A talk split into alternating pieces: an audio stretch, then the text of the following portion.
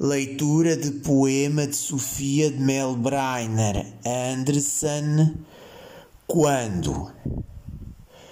Quando o meu corpo apodrecer e eu for morta, continuará o jardim, o céu e o mar. E como hoje igualmente hão de bailar as quatro estações à minha porta. Outros em abril passarão no pomar em que eu tantas vezes passei. Haverá longos poentes sobre o mar, outros amarão as coisas que eu amei. Será o mesmo brilho, a mesma festa, será o mesmo jardim à minha porta, e os cabelos doirados na floresta, como se eu não estivesse morta.